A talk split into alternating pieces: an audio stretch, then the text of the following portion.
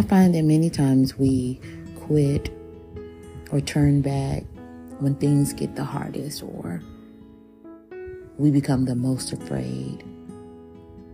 But I am learning that it's in that moment we should recognize that we're very close to breakthrough or very close to accomplishing what we've set out to accomplish. It's when it becomes difficult or you become weary or you become weak that the enemy tries to cause you to say it's not worth it or I'm tired and I give up.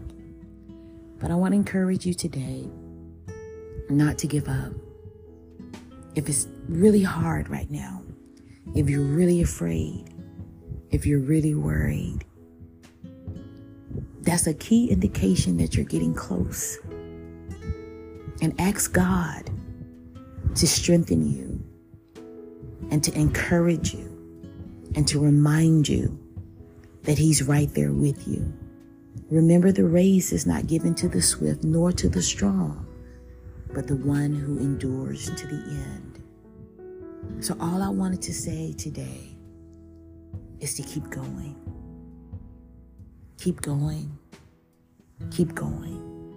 Keep doing the work. Keep praying the prayer. Keep believing God for it. Keep loving on yourself.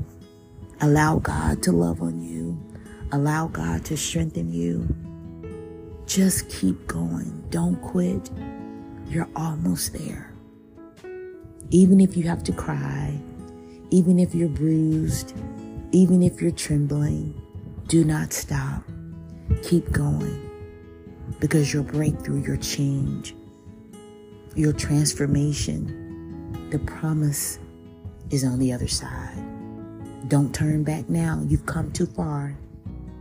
Keep going and stay motivated.